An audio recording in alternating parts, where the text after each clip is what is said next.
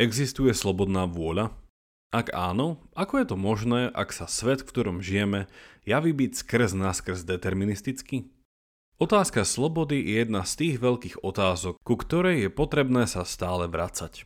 Robíme to aj my na podcaste. Doteraz sme jej priamo či nepriamo venovali 10 dávok, z ktorých časť odporúčam v popise tej dnešnej.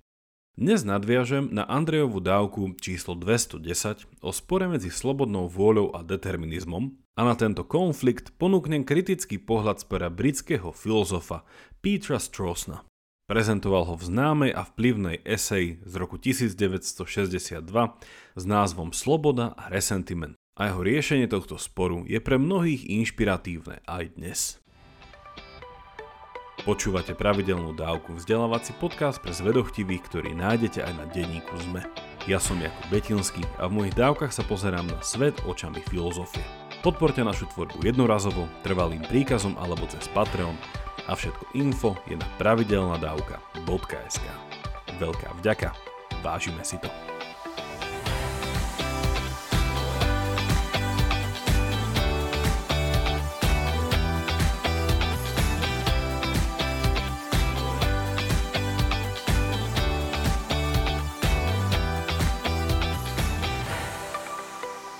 Predtým ako predstavím základné myšlienky z Trosnovej eseje Sloboda a resentiment, je potrebné spraviť iné dve veci. Poprvé, povedať niečo o tom, kto to Strawson bol, a po druhé, sumarizovať tri súčasné pozície vzhľadom na diskusiu o slobodnej vôli, o ktorých vo svojej dávke hovoril aj Andrej. Sir P.F. Strawson, teda Peter Frederick Strawson, sa narodil začiatkom Prvej svetovej vojny v roku 1919, bol anglickým filozofom pôsobiacim prevažne na Oxfordskej univerzite na University College a v rámci analytickej filozofie sa venoval prevažne filozofii jazyka a metafyzike. Členom Britskej akadémie sa stal v roku 1960, za služby filozofii je pasovaný za rytiera v 77. a v 2006 zomiera vo veku 86 rokov. Britské noviny The Guardian v jeho nekrologu napísali, citujem, Oxford bol svetovým hlavným mestom filozofie medzi rokmi 1950 a 70 a americkí akademici sa zhúfovali tam a nie európsky akademici v Amerike. Tento zlatý vek filozofie nepoznal väčšieho filozofa, akým bol Sir Peter Strawson. Konec citácie. Som rád, že v dnešnej dávke môžem slovenskému podcastovému uchu predstaviť tohto verím neznámeho človeka. A ešte pred zamyslením nad jeho esejou sa pristavme pri statuse quo ohľadne diskusie o slobodnej vôli.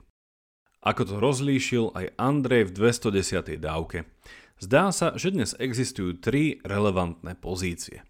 Tí, ktorí si myslia, že slobodná vôľa existuje a tým pádom je silný determinizmus nemožný, a táto pozícia sa nazýva libertarianizmus a aj zástupcovia libertariáni.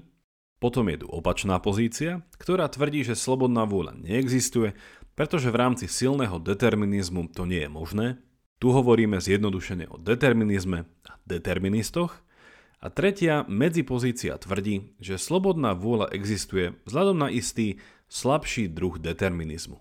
Nazýva sa kompatibilizmus a jej zástancovia kompatibilisti. Andrejova dávka bola obzvlášť zaujímavá aj z toho uhla pohľadu, že spochybnila toto zdanlivo prirodzené rozdelenie, a to vo veci existencie kompatibilizmu. I keď s tým samozrejme mnohí nesúhlasia, zdá sa, že táto problematika vykazuje známky buď alebo. A stredová pozícia v zmysle hesla aj áno, aj nie je koncepčne problematická.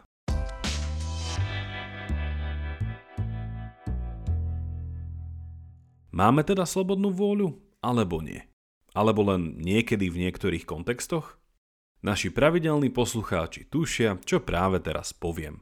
A je to práve to, s čím vo svojej eseji Sloboda a resentiment začína aj Strawson. Ak hľadáme odpoveď na práve položenú otázku, akákoľvek jej odpoveď bude záležať na tom, ako chápeme jej kľúčové koncepty. Čo je to sloboda? A čo je to determinizmus?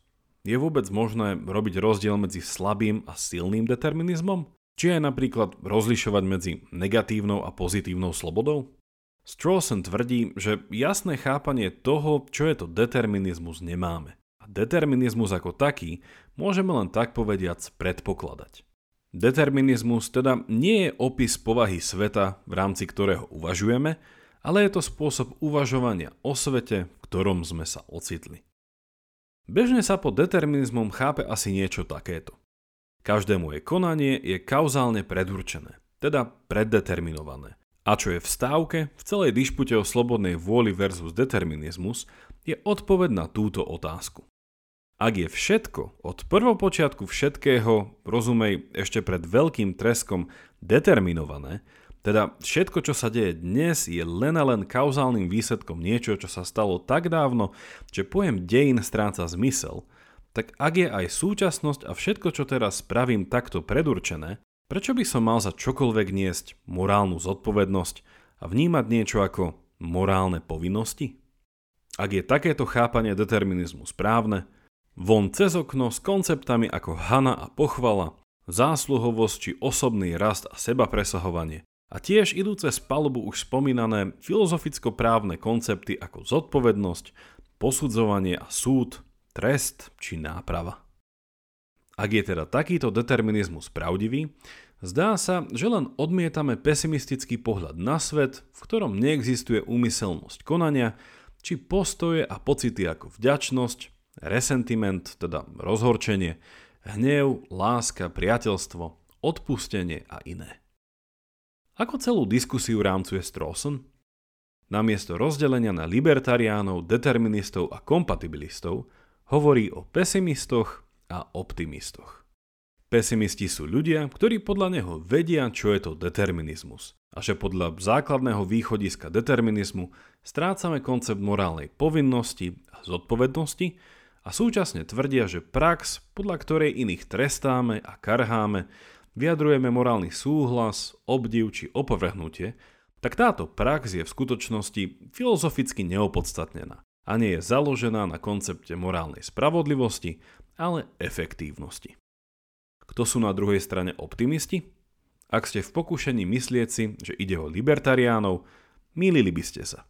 A Strawson hovorí, že sú to tí, ktorí tvrdia, že ak je aj determinizmus pravdivý, vyššie uvedené koncepty a prax nie sú v žiadnom prípade ohrozené. Je pravdou, že Strawson sa chcel vyhnúť tomu, čo nazýva, citujem, obskúrnou a vydesenou metafyzikou libertarianizmu. Koniec citácie. Počím najpravdepodobnejšie myslí argumentáciu v prospech existencie slobodnej vôle, ktorá by vyžadovala postuláciu Božej existencie. O čo sa Strawson vo svojej eseji snaží, nie je zmieriť determinizmus a libertarianizmus cez kompatibilizmus, ale o zmierenie toho, čo môžeme nazvať nie jeho slovami nekompatibilizmus a kompatibilizmus.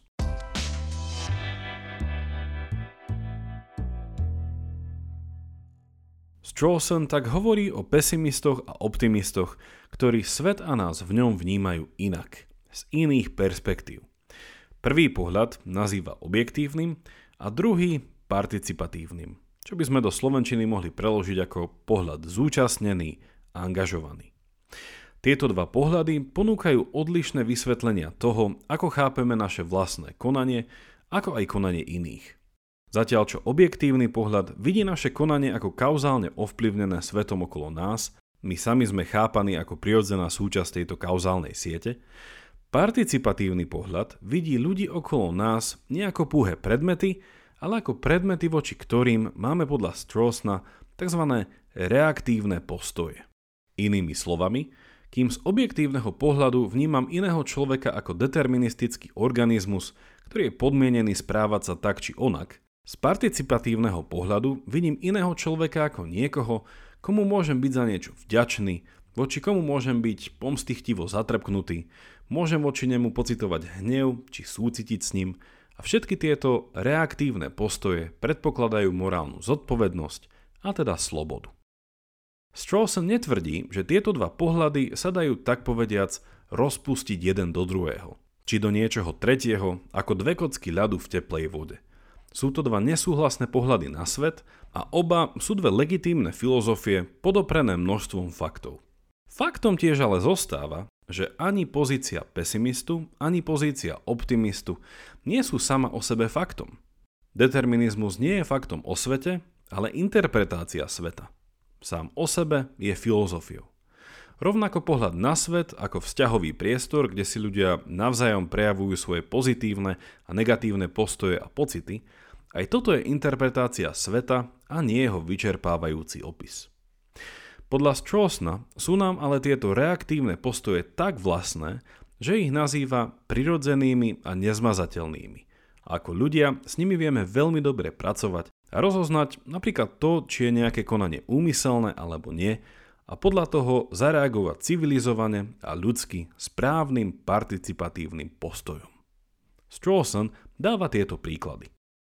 Ak mi niekto počas toho, ako sa mi snaží pomôcť, náhodou vstúpi na ruku, bolesť, ktorú mi tým spôsobí, môže byť rovnako intenzívna, ako keby mi na ruku stúpil s pohrdaným nezáujmom o moju existenciu alebo s nenávisnou túžbou ublížiť mi.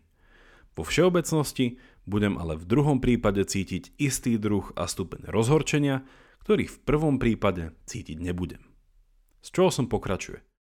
Ak mi niekoho konanie pomôže získať čo chcem, tohto človeka budem vnímať ako benefit. Ak mi ale úmyselne v tejto veci pomôže, vzhľadom na dobrú vôľu, ktorú ku mne prechováva, potom budem z dobrých dôvodov pociťovať voči tomuto človeku vďačnosť. Tu by som v prvom prípade vôbec necítil. Benefit z jeho konania bol náhodný, nezamýšľaný a možno tento následok svojho konania olutoval alebo chcel dosiahnuť niečo úplne iné. Koniec citácie.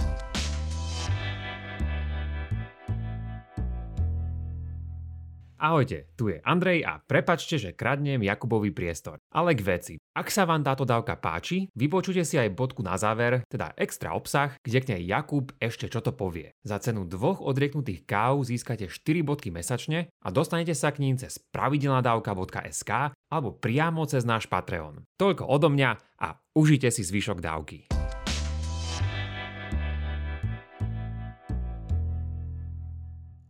Tieto participatívne, reaktívne postoje ako vďačnosť a resentiment, teda rozhorčenie, sú nám ako ľuďom vlastné a nevieme si predstaviť a žiť vo svete bez nich. Čo by sme si podľa pesimistov mali, keďže vďačnosť a resentiment, ako sme to videli z dvoch príkladov, predpokladajú morálnu zodpovednosť a slobodu. Strawson ďalej píše, citujem, Participatívne reaktívne postoje sú esenciálne prirodzené ľudské reakcie na dobromyselnosť a zlomyselnosť alebo na indiferentnosť, ktorú druhí prejavujú vo svojich postojoch a skutkoch smerom k nám. Otázka, ktorú si musíme položiť, je nasledovná. Aký efekt by malo, či malo by mať na tieto reaktívne postoje to, ak je základné východisko determinizmu pravdivé a musíme ho prijať? Alebo povedané konkrétnejšie, Viedlo by, či malo by viesť prijatie pravdy tohto východiska k zániku a odmietnutiu všetkých týchto postojov? Znamenalo by to, či má to znamenať koniec vďačnosti, rozhorčenia a odpustenia, koniec opetovaných prejavov lásky a koniec všetkých esenciálne osobných antagonizmov? Koniec citácie. Jeho odpovedou je nie. Tieto postoje sú základom našej identity základom toho, čo to znamená byť človekom. Pravda o determinizme nás nemôže prinútiť sa ich vzdať. Slobodu, ktorú každodenne žijeme cez tieto participatívne reaktívne postoje, ako vďačnosť či rozhorčenie, máme tak povediac v krvi. Je našou prirodzenou a dejinou súčasťou. Paradoxne, a toto je originálnosť Strossnovho riešenia na spor slobodnej vôle a determinizmu, ak je determinizmus pravdivý, čo nevieme, táto skutočnosť nemôže viesť odmietnutiu vďačnosti a rozhorčenia ako našich existenciálnych morálnych rámcov. Tieto dva pohľady, objektívny a participatívny, musia žiť vedľa seba ako dve interpretácie toho istého sveta a nie ako dva rôzne svety, medzi ktorými si máme vybrať. Sú dvomi pohľadmi na svet, ktoré sa vyvíjali vedľa seba. Ako pesimista, tak aj optimista musí prísť s ústupkami vo svojich pohľadoch ale obe pozície sú legitímne. Determinista by mal uznať, že determinizmus je hypotéza a nie fakt a agnosticizmus v otázke determinizmu je oprávnený. Optimista sa musí vzdať presvedčenia, že prax participatívnych reaktívnych postojov je niečo ponad našu prirodzenosť, čo by optimistu približovalo k libertariánom a ich obskúrnej a vydesenej metafyzike. Ako ľudia sme súčasne organizmy istého živočíšneho druhu a podliehame tým istým prírodným zákonom ako zvyšok vesmíru. Dokonca sme zložení z tých istých prvkov. Súčasne sme ale aj osoby schopné a prejavujúce lásku a nenávisť, vieme odpustiť, ale aj zatrpknúť k pomstichtivosti. Determinizmus a sloboda ako morálna zodpovednosť nie sú v konflikte. Zaujal vás Strossnov spôsob rozmýšľania o spore medzi morálnou zodpovednosťou a determinizmom?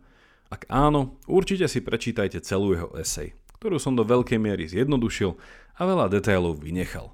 A ak rozmýšľate nad tým, ako Strossnov pohľad skritizovať, aj dnes vás pozývam vypočuť si záverečnú bodku k tejto dávke, v ktorej sa dopočujete o jeho synovi, Galenovi Strossnovi, ktorý so svojím otcom v mnohom nesúhlasil. Link, cez ktorý sa k bodke dostanete, nájdete buď v popise tejto dávky, alebo na našom webe pravidelnadavka.sk. Ak máte ohľadom dnešnej dávky nejaký koment alebo otázku, napíšte mi buď cez naše sociálne siete, alebo e-mailom na jakub.pravidelnadavka.sk Teším sa na vás na budúce, buďte zvedochtiví a nech vám to myslí.